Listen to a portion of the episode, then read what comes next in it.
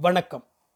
எழுத்தாளர் திரு லக்ஷ்மி சரவணகுமார் அவர்கள் எழுதிய கானகன் எனும் நாவலின் ஐந்தாம் அத்தியாயத்தை உங்களுக்காக வாசிப்பது பாண்டிச்சேரியிலிருந்து ஆதிசிவன். பெருங்காலம். பனிக்கால பொழுதுகளும் வன மிருகங்களின் குருதிச் சுவையும். அறுப்பு முடிந்த நான்காவது நாள் மொக்க நிலைக்கு கீழிருந்த பளியர்களின் புதிய குடில் நோக்கி ஒரு ஃபாரஸ்ட் ஜீப் வந்தது. முதலில் போலீஸ்காரர்கள்தான் வருகிறார்களோவென எல்லோரும் பதட்டத்துடன் இருந்தனர். ஜீப்பிலிருந்து பச்சை நிற உடை அணிந்த ஒரு ஃபாரஸ்ட் ரேஞ்சரும் டிவிஷன் அதிகாரியும் மட்டுமே வந்திருந்தனர். பூசணியும் இன்னும் சில பெரியவர்களும் என்ன விஷயமென கேட்பதற்காக வந்தனர். புதிய குடிசைகளை வெறுப்புடன் பார்த்த டிவிஷன் அதிகாரி யாரை கேட்டியா இங்கே வந்து குடிசை போட்டீங்க? இது என்ன உங்கள் அப்பா வீட்டு இடமா? பூசணியும் மற்ற கிழவர்களும் சிரித்தார்கள். சொன்னாலும் சொல்லாட்டி இது எங்கள் அப்பா வீட்டு இடம் தாங்க. காலங்காலமாக இந்த காட்டை கட்டி காத்துக்கிட்டு இருக்கோம். தேவைக்கு அதிகமாக எதையும் இந்த காட்டிலேருந்து நாங்கள் எடுக்கிறது இல்லைன்னு அந்த பளிச்சியாத்தாவுக்கு தெரியும். ஆமாயா நீங்கள் நாலு மாதத்துக்கு ஒரு இடம்னு நினச்ச இடமெல்லாம் குடிசையை போட்டுருக்க காட்டை நாசம் பண்ணுவீங்க? கேட்டால் எங்கள் அப்பா சொத்து தான் இலக்காரம் வேறு. ஒழுங்கு மரியாதையாக எல்லாம் இடத்த காலி பண்ணிவிட்டு ஒன்று பழைய இடத்துக்கே போங்க. இல்லைன்னா காட்டை விட்டு போயிருங்க. பூசணியின் முகத்தில் கோபத்தின் ரேகைகள் சுருக்கங்களாய் வேகமாக பரவி விரிந்தன. சில நொடிகளுக்கு பின் இயல்பானது. இந்த காட்டை விட்டு போனால் நாங்கள் எங்கே சாமி போவோம்? அதான் அரசாங்கம். உங்களுக்கெல்லாம் இடம் ஒதுக்கி கொடுக்குறேன்னு சொல்கிறாங்கள காட்டை விட்டு போய் ஊர்களில் மனுஷங்களோட வாழ்ங்கயா உங்கள் பிள்ளைகளும் படித்து நாலு நல்ல உத்தியோகம் பார்க்க வேணாமா? இந்த காடு தாங்க எங்கள் ஆசாம் இங்கே படிக்க முடியாதையா ஊர் உலகம் எங்களுக்கு சொல்லி கொடுத்துட்டு போகுது. வேணாங்க. பொறுமை இழந்த டிவிஷனல் அதிகாரி. அதான்யா மரியாதையாக சொன்னால் நீங்களாம் கேட்க மாட்டீங்க. நாலு நாள் டைம் தரேன். இடத்த காலி பண்ணல பூரா பயிலும் தூக்கிட்டு போய் உள்ளே வச்சுருவேன். ஆவேசமாக அவர் ஜீப்பில் ஏற வண்டி புழுதியை கிளப்பியபடி அங்கிருந்து கிளம்பி சென்றது. அடுத்து என்ன செய்வதென பெருசுகள் ஒவ்வொருவரும் பதில் தெரியாமல் ஒருவர் முகத்தை ஒருவர் மாறி மாறி பார்த்தபடி இருக்க பூசணி தளர்ந்து போய் ஒரு குத்துக்கல்லில் உட்கார்ந்தார். அடிக்கு மேல் அடியாய் இவர்களை ஆளாளுக்கு துரத்தி அடித்துக் கொண்டிருக்கிறார்கள். தளர்ந்து போய் கிடக்கும் அவருக்கு ஆறுதல் சொல்ல முடியாமல் எல்லோரும் அமைதியாய் போய்விட்டனர். இருட்டத் துவங்கிய நேரத்தில் மாதையனின் குடிசையிலிருந்து அவன் மனைவி வேம்பு ஆங்காரத்துடன் அலரும் சத்தம் கேட்டு தங்கள் குடிசைகளிலும் பக்கத்தில் வேறு வேலைகளில் இருந்த ஆட்கள் வேகமாய் ஓடி வந்தனர். அவள் முகம் சிவந்து தலைவிரிகோலமாய் ருத்ரதாண்டவம் ஆடிக்கொண்டிருந்தாள் கண்களில் எல்லோரையும் எரித்துவிடும் உக்ரம் எத்தனையோ மாதத்திற்கு பின்னால் பளிச்சு இறங்கி இருக்கிறாள். ஆனால் முன் எப்போதையும் விட இந்த முறை உக்ரம் அதிகம். பளிச்சி ஆத்தாளின் வாக்கை கேட்க எல்லோரும் பொறுமையோடு காத்திருந்தனர். மார்பிலிருந்து கால் வரை உடலை இறுக்கி கட்டியிருந்த முரட்டுச் சேலை அவள் திமிரலில் கிழிந்து விடும் அளவிற்கு முறுக்கேறி கொண்டிருக்க பழியக்குடியை விட்டு ஓடி வந்தவள் ஊரிருக்கும் திசையை பார்த்து மண்ணை வாரி வாரி தூற்றினாள். எவனையும் காட்டுக்குள்ளே விடக்கூடாது. எவனையும் விடக்கூடாது. போங்கடா. போங்கடா. யாரும் வராதீங்க. போங்கடா. அரற்றியவள் வேகமாக பளியக்குடி பெரியம்பாளைகள் பக்கம் ஓடி வந்தாள். எனக்கு பயமாக இருக்குது இந்த காட்டுக்குள்ளே இருக்கு எனக்கு பயமாக இருக்குது நான் எங்கேயாச்சும் போயிடணும் இல்லைன்னா என்னையவும் கொண்டுருவானுங்க நான் போகிறேன் நான் போகிறேன் போகிறேன் அவள் ஆட்களையும் குடில்களையும் சுற்றி சுற்றி ஓடி வர நின்ற இடத்தில் பூமியோடு பிணைக்கப்பட்டவர்களாய் ஒவ்வொருவரும் அசைவின்றி அப்படியே நின்றனர். அவள் கண்ணீரும் ஒப்பாரியுமாய் அந்த காட்டின் ஆதி கதை நோக்கி தன்னை நகர்த்தி கொள்ள நினைத்தவளாகவும் மனிதர்களின் மீதான அச்சத்தில் பைத்தியம் கொண்டவளாகவும் அரற்றினாள் மனுஷனுக்கு ஒரு பாடுன்னு தான் தெய்வத்துக்கிட்ட போகிறோம் தெய்வத்துக்கு ஒரு பாடுன்னா அது எங்கே போவோம்? கிழவிகள் வாய்க்குள்ளாகவே புழுங்கி கண்ணீர் விட்டனர். கட்டையன் அவள் உடலில் இருந்த உடலை ஆட்கொண்டிருக்கிற பளிச்சியை தன் வாழ்வில் முதல் முறையாய் எதிர்கொண்ட அச்சத்தில் கண்கள் விழித்தபடியே நினைவிழந்தவனாயிருந்தான். இந்த காடு அவர்களின் வாழ்வாதாரம் மட்டுமல்ல அவர்கள் இந்த காட்டை நம்பியிருப்பது போலவே இந்த காடும் அவர்களைத்தான் நம்பியிருக்கிறது. பழியனும் இந்த வனமும் தனி உலகம். இரண்டில் ஒன்று பிரிந்தால் இன்னொன்று வெகு காலத்திற்கு ஜீவித்திருக்காது. பழியக்கூடிய ஆட்கள் ஒவ்வொருவருக்குள்ளும் அச்சமும் நிராசைகளும் கொடும் வேரென நீண்டு கிளைவிட வேம்பின் உடலிலிருந்து பளிச்சு இறங்கும் நேரத்திற்காக காத்திருந்தார்கள். இந்த காட்டில் மனுஷனுக்கும் இடம் இல்லை சாமிக்கும் இடம் இல்லை நான் போனதுக்கப்புறம் எல்லாம் சோறு தண்ணி இல்லாமல் சாக போகிறீங்கடா சாகத்தான் போகிறீங்க பளிச்சி அம்மனுக்கு அந்த மேட்டுக்கு கீழிருக்கும் ஊர் அவ்வளவையும் பஸ்மமாக்கிவிட நினைக்கும் ஆக்ரோஷம் இருந்தாலும் அந்த குடில்களை மட்டும்தான் சுற்றி சுற்றி வந்து அரட்டி கொண்டிருந்தாள். நீண்ட நேரம் ஓயாது கத்தியதில் தண்ணீர் வற்றி தொண்டை கட்டி போய் புதுவிதமாய் மாறிய அவளின் குரல் கொஞ்சம் கொஞ்சமாய் தேய பொம்பளைகள் உப்பையும் காய்ந்த வத்தலையும் எடுத்து கொண்டு வந்து ஊரை சுற்றி வந்தனர். குளிருக்கு பெருசுகள் தீமூட்டம் போட்டிருந்தனர். ஊரை சுற்றி வந்து கழிப்பு கழித்ததை அவர்கள் அந்த தீயில் தூக்கி போட அவர்களை எதிர்நோக்கி இருக்கும் பீடைகளின் உக்கிரம் அதில் வெடித்து எரிந்தது. ஒருத்தி சின்ன மண் சட்டியில் மஞ்சளை தண்ணீரில் கரைத்து அதில் கொஞ்சம் வேப்பிலைகளை போட்டு கொண்டு வந்து வேம்பின் தலைக்கு ஊற்றினாள். ஏற்கனவே பாதி மயக்கத்தில் இருந்த வேம்புக்கு குளிரில் அந்த மஞ்சத்தண்ணி ஊற்றியதும் உடல் நடுக்கத்தை மீறி மயிர் குத்திட்டு நின்றது. இறுக்கமான அவளது உடையை தளர்த்தி விட்ட பெண்கள் வேறு சேலையை அவள் உடலில் சுற்றி கைத்தாங்களாய் கூட்டிச் சென்று குடிசைக்குள் படுக்க வைத்தனர். பசித்து அழும் குழந்தைகளுக்கு இரவு உணவை தயாரிக்க பெண்கள் சென்றுவிட நாய்கள் மட்டும் வேகம் குறையாமல் இருளை பார்த்து குறைத்து கொண்டிருந்தன. காலங்காலமாக எத்தனையோ பேர் நம்மளை இந்த காட்டிலிருந்து துரத்திடணும்னு தான் நினைக்கிறாங்க. இத்தனை வருஷமாக நம்மளையும் காப்பாற்றிக்கிட்டு இந்த காட்டையும் காப்பாற்றிட்டோம் நம்ம காலம் முடிஞ்சு இந்த பயலுங்க தான் என்ன செய்ய போகிறாங்கன்னு தெரியல. பார்ப்போம் பழிசியாத்தான் இருக்கா? பூசணி பொதுவாக சொல்லிவிட்டு போய்விட்டார். இரவு வெகு நேரமாகி இருக்கும். ஏதோ சத்தம் கேட்டு தூக்கம் கலைந்த கட்டையனுக்கு அந்த குளிரில் முகத்தை வெளியே நீட்டுவது கூட கஷ்டமாக இருந்தது. காட்டிலிருந்து பனி ஆறென இறங்கிக் கொண்டிருக்க வேண்டும். மலைமுகட்டில் பசுமைக்கு மேலாக எங்கும் அடர்த்தியான வெண்மை. குளிர்ந்த குட்டையில் குளிப்பது போல் உடல் விடவிடக்க வெளியில் சில அடிகள் நடந்து வந்தான். வெகு அருகில் காட்டில் பல காலடிகள் சேர்ந்து வரும் ஓசை. மரக்கிளைகளையும் உலர்ந்த புல் புதர் சுள்ளிகளையும் படபடவென்று முறித்து கொண்டு தாவிச் சென்றது அந்த சத்தம். பொழுது சாயும் நேரமாய் பளிச்சியம்மன் அரட்டியது நினைவுக்கு வர அச்சத்தோடு குடிலுக்குள் திரும்ப நினைத்தான். அவனைப் போலவே உறக்கம் களைந்து போன பூசணியும் அவனுக்கு பின்னால் நின்றபடி காட்டையே பார்த்து கொண்டிருந்தார். ஐயா இந்த சத்தம் எப்பயும் இல்லாமல் இப்படி இருக்கு? ஊருக்கு ராசா இல்லைனா வலுத்ததெல்லாம் ராசா தானே? பாட்டா இல்லாததால் இனி சிறுத்த கிருத்த எல்லாம் காட்டு மாடுகளை துரத்தும்? மாடுக கொள்ள மாடுக இருக்கும் போலயே? பூசணியின் கண்கள் காட்டின் மேல் நிலைகுத்தி போயிருந்தன. இந்த மாடுகள் என்றில்லை. காட்டில் எல்லா இடமும் இனி இடம் மாறும். ஓரிடத்திலிருந்து இன்னொரு இடத்திற்கு துரத்தப்படும் அல்லது கொல்லப்படும். சரியா? நீ போய் உறங்கு. விடிகாலையில் பேசிக்குவோம். கட்டையன் குடிசை வாசலில் தொங்கிய சாக்கை விலக்கி உள்ளே போய் படுத்து கொண்டான். மொக்க நிலை குடி என்றால் பாறையிலோ புடவுக்குள்ளே தான் படுத்துக்கொள்வான் புடவுக்குள் படுப்பது கருவறைக்குள் படுப்பது மாதிரியான அலாதியானது ஒரு சுகம்.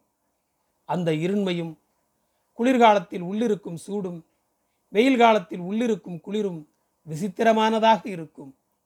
இந்த குளிர்காலம் அவர்களை வஞ்சித்ததில் மொக்கநிலை குடியை விட்டு வரவேண்டியதாகி போனது.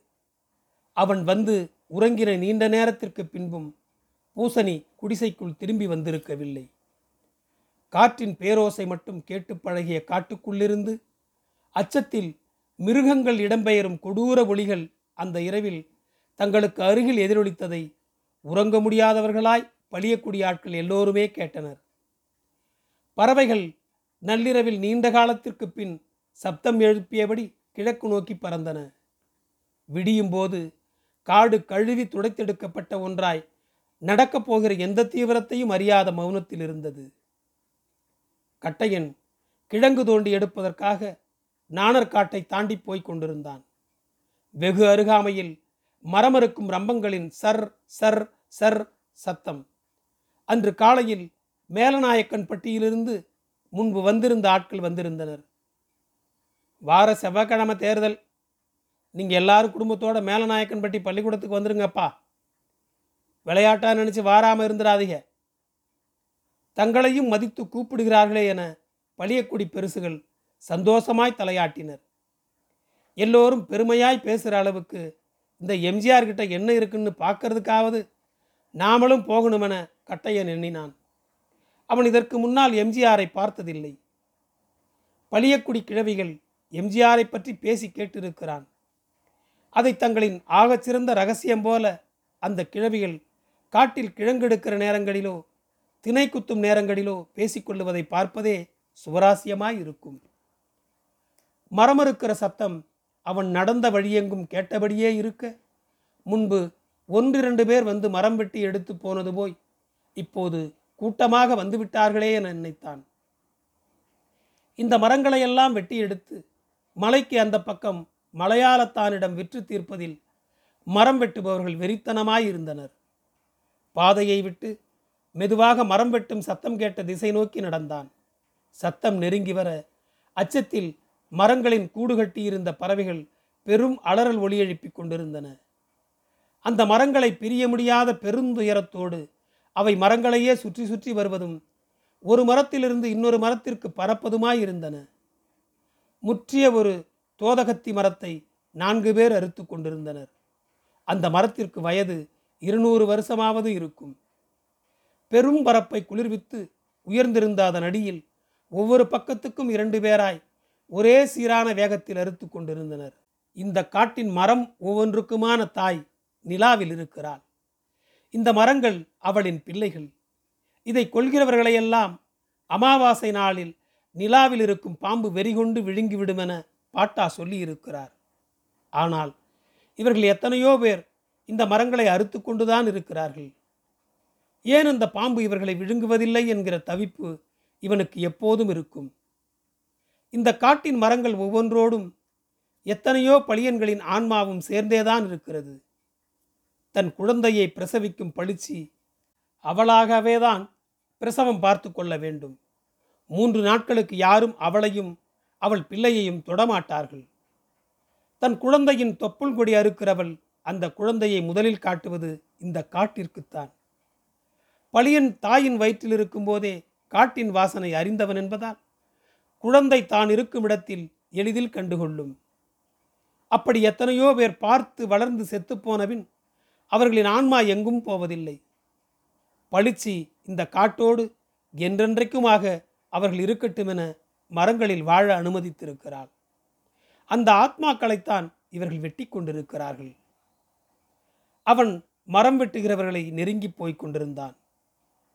அவன் மேல் ஏதோ பட திரும்பி பார்த்தான். சடையன் அவனை சைகையில் தன்னிடம் வரச் சொல்லி கூப்பிட்டான். அவன் கண்களில் ஏதோ ஒரு அசம்பாவிதத்தை பார்த்த அச்சம். கட்டையன் அவனிடம் போக சடையன் அவனுக்கு தேக்கு இலை முழுக்க காட்டு நெல்லிக்காயை மடித்து கொடுத்தான். புதிதாக பறிக்கப்பட்ட நெல்லிக்காய்கள். பல நாட்கள் பழியக்குடியில் சாப்பிடாமல் எப்படி சடையனால் வாழ முடிகிறதென கட்டையனுக்கு புரிந்தது. சந்தோஷமாக வாங்கி கொண்டு சிரித்தான். சித்தப்பா அங்கே நிறைய பேர் மரம் வெட்டுறாக வா போய் பார்ப்போம் கட்டையன் அவன் கையை பிடித்து இழுக்க சடையன் வேண்டாம் என தலையசைத்து மறுத்தான். வேணாம் வேணாம். அவங்க மலைக்கு அந்த பக்கம் போகிறாங்க வேணாம். வெட்டுட்டோம். அந்த மரத்தை எல்லாம் வெட்டட்டும். எல்லாத்துக்கும் பாட்டா பழி எடுக்கும். பாட்டா நிச்சயமாக பழி எடுக்கும். கட்டையனுக்கு புரியவில்லை. பாட்டா தான் செத்து போச்சே. சடையன் சிரித்தான். இல்லை என்று தலையாட்டினான். பாட்டா வரும் திரும்பி வரும். அந்த மரத்துக்கெல்லாம் பாட்டாவை தெரியும். பாட்டா திரும்பி வர்றப்போ அது இல்லைன்னா அதை கொன்னவங்களை சும்மா விடாது. பலியன்களின் ஆத்மா மட்டும் இல்லை அந்த காட்டில் இருக்கும் அத்தனை உயிர்களின் ஆத்மாக்களும் மரங்களில்தான் காலாகாலத்திற்கும் சேமிக்கப்பட்டிருக்கின்றன. ஆத்மாக்களுக்கு அழிவில்லை என்கிற போது இந்த மரத்தை எப்படி அழித்து விட முடியும்? கட்டையன் சடையனோடு நின்று மரம் வெட்டுகிறவர்களையே பார்த்து கொண்டிருந்தான். அந்த மரம் ஒரு உயிர் என்கிற எந்த கருணையும் அவர்களின் கண்களில் இல்லை. சடையன் கட்டையனை பிடித்து இழுத்து கொண்டு மரங்களுக்குள் வேகமாக நடந்தான். வரிசையாக நிறைய பேர் மரமறுப்பதை பார்க்க முடிந்தது. அறுத்து முடிக்கப்பட்டு விழுந்து கிடந்த பிரம்மாண்டமான மரங்களை நான்கைந்து பேர் பெரும் கயிறுகளில் கட்டி மலையாள நாட்டு பக்கமாய் இழுத்து கொண்டு நடந்தனர். அந்த மரத்தை இழுக்கும் அளவுக்கு முரட்டு வலிமை அவர்களின் உடலில். நேற்று ராத்திரியே மாடுக ஓடின சத்தம் கேட்டுச்சா உனக்கு? கட்டையன் ஆமாவென தலையாட்ட சடையன் அவனை ஒரு பாறையில் ஏற்றிவிட்டு கீழே பார்க்கச் சொன்னான். கட்டையன் பாறையில் ஏறினான். அதற்கு அந்த பக்கம் நீண்ட பள்ளத்தாக்கு கட்டையன் பார்வையை சுழல விட்டான். ஓடி வந்த காட்டு மாடுகள் களைப்பின் கொடுமையில் ஆவேசமாய் மேய்ந்து கொண்டிருந்தன. அந்த மாடுகள் மேய்ந்து கொண்டிருந்த இடத்திற்கு கொஞ்சம் தள்ளி ஒரு சிறுத்தை தன்னுடைய இரையை சந்தடியின்றி தொடர்ந்து செல்வதை இந்த மலையின் உச்சியிலிருந்து பார்த்தான். ஒவ்வொரு புதரையும் மரத்தையும் கல்லையும் தன்னை மறைத்துக்கொள்ள அது பயன்படுத்துவதை பார்த்தவன் வியக்கத்தக்க முறையில் தரையில் அதனால் நீட்டி படுத்துக்கொள்ள முடிந்ததையும் கவனித்தான். அது என்ன செய்ய போகிறதோ என கவலையோடு பார்த்து கொண்டிருக்கையிலேயே பாறையில் ஏறி வந்த சடையன் ஏய்ஹோ ஏய்ஹோ ஏய்ஹோ என காடே அலற கத்தினான். இவன் கத்தும் சத்தம் கேட்ட மாடுகள் காட்டில் நெருக்கடி காலங்களில் கேட்கும் ஒரு சத்தம் இதுவென்பதை புரிந்து கொண்டு வேகமாய் அங்கிருந்து ஓடின. தனது கடைசி கட்டமான தாவும் கட்டத்திற்கு முன்னால் யாரோ மாடுகளின் கவனத்தை களைத்து துரத்திவிட்ட ஆத்திரத்தில் பதுங்கியிருந்த அந்த சிறுத்தை இரண்டொரு தாவலில் மின்னல் வேகத்தில் இரையை தொடர்ந்தது. மாடுகள் பெரும் பாய்ச்சலோடு ஓடிக்கொண்டிருக்க சிறுத்தை அவற்றின் மீது பாய மிக அருகாமையில் சென்று விட்டிருந்தது முன்னால் ஓடிய சில வலிமையான மாடுகள் ஓடி பயனில்லை என வேகம் குறைத்து திரும்பி மொத்தமாய் சிறுத்தைக்கு எதிராய் நின்றன. ஓடிய மாடுகள் மொத்தமாக எதிர்த்து திரும்பி நின்றதை பார்த்த சிறுத்தை மெதுவாக பின்வாங்கியது. வெறுமனே உரிமையபடியே நின்ற அதை நோக்கி பாய்ந்து வந்த இரண்டு மாடுகள் முட்டி தூக்கி எறிய சிறுத்தை சில அடி தூரம் தாண்டி போய் விழுந்தது. அதன் உடல் முழுக்க காயம். இன்னொரு முறை மாடுகளை துரத்தும் திராணியின்றி ஓடிய சிறுத்தையை மாடுகள் பின்தொடரவே இல்லை. மரத்தை இழுத்து கொண்டு போனவர்களோடு காவலுக்கு பத்து பேருக்கு ஒருவனென துப்பாக்கியோடு ஆட்கள் போனார்கள். சடையனும் கட்டையனும் நெல்லிக்காயை தின்றபடி பாறையிலிருந்து இந்த காடு கொலை செய்யப்பட்டு அதன் உடல் அதன் இன்னொரு எல்லையில் இருக்கும் நகரத்திற்கு புதைக்க எடுத்துச் செல்லப்படுவதை கவலையோடு பார்த்து கொண்டிருந்தனர். சடையன் எதுவுமே பேசவில்லை. சித்தப்பா நீ ஏன் எப்போ பார்த்தாலும் காட்டிலே சுத்துற? இருட்டில் பயமாக இருக்காதா உனக்கு? ம் பளிச்சியாத்தா பார்த்துக்கும் பளிச்சியாத்தா எப்படி பார்த்துக்கும் இந்த காட்டையே அதால் காப்பாற்ற முடியல? சடையன் திரும்பி ஆக்ரோஷமாக முறைத்தான். பக்கத்தில் கிடந்த காய்ந்த இலைகளை அள்ளி கட்டையனின் மேல் வீசி அடித்தான். கையில் இருந்த நெல்லிக்காயை தட்டிவிட்டு கோபமாக எழுந்து போனான். கட்டையனும் அவனுக்கு பின்னாலேயே வேகமாகச் சென்றான். சித்தப்பா சித்தப்பா சித்தப்பா எங்கே போகிற இரு நானும் வரேன். கட்டையன் பின்னாலேயே ஓடினான்.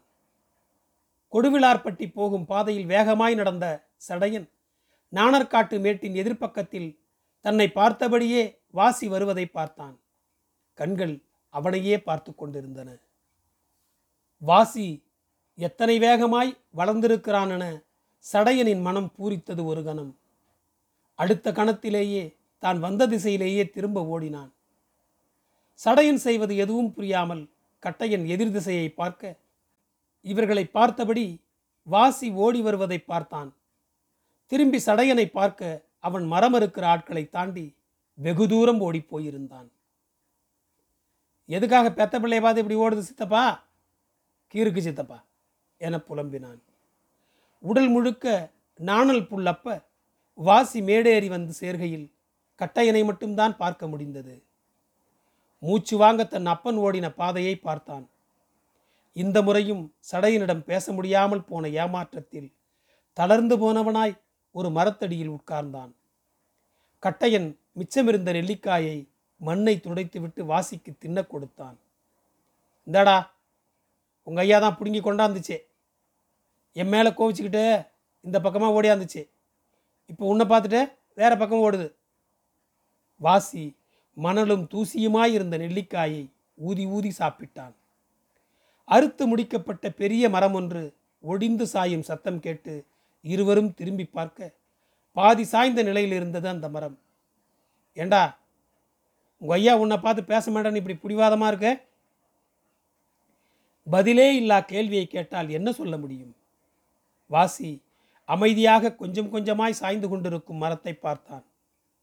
இந்த காட்டைப் போலவே தான் மனிதன் எத்தனை துயர்கள் வந்தாலும் தனது ரகசியமான கனவுகள் குறித்து ஒருபோதும் இன்னொருவனிடம் பகிர்ந்து கொள்வதில்லை. ஐயாவின் கனவை தெரிந்து கொள்வதற்காகத்தான் வாசி நினைவு தெரிந்த நாளிலிருந்து அவரை தொடர்ந்து ஓடிப்பிடிக்க முயற்சிக்கிறான். இது ஒரு வகையான புதிர் விளையாட்டு.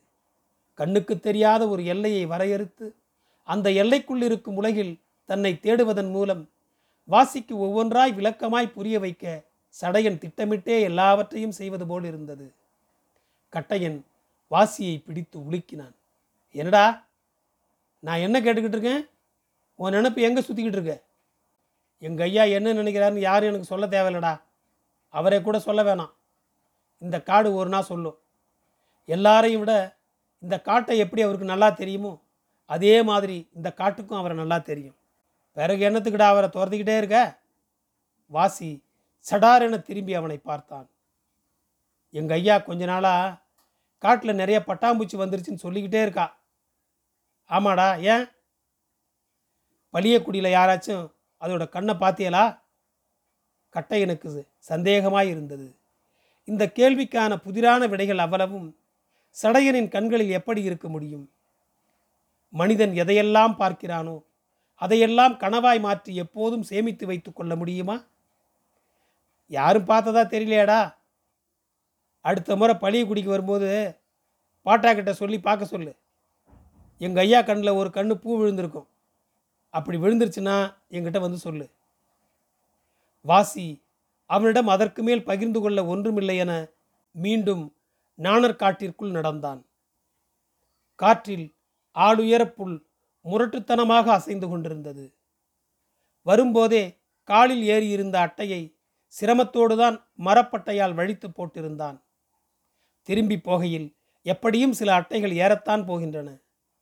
காலில் உப்பு தேய்த்தாலும் மூக்குப்பொடி தேய்த்தாலும் இந்த அட்டை எதற்கும் கட்டுப்படுவதில்லை. ஏ வா சீரடா நானும் வரேன் கட்டையன் மூச்சிறைக்க இவனை கூப்பிட்டு கொண்டே பின்னால் வந்தான். வாசி திரும்பி பார்த்தான்.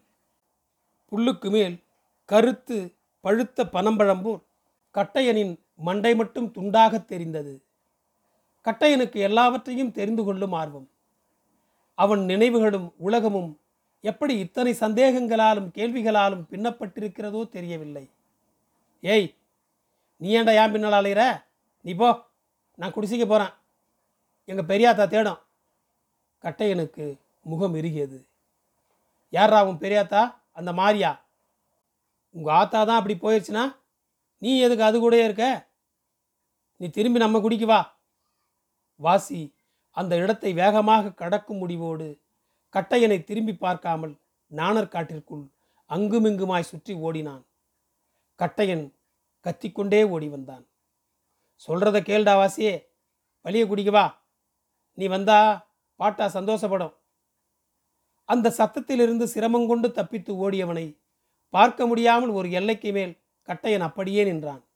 காற்றின் வேகம் மூர்க்கமேறி வீச நாணல் முழுக்க பனித்துளி ஈரம் மரமறுத்தவர்களின் சத்தம் கூட இப்போது நின்று விட்டிருந்தது வாசி எங்கடா இருக்க வாசி?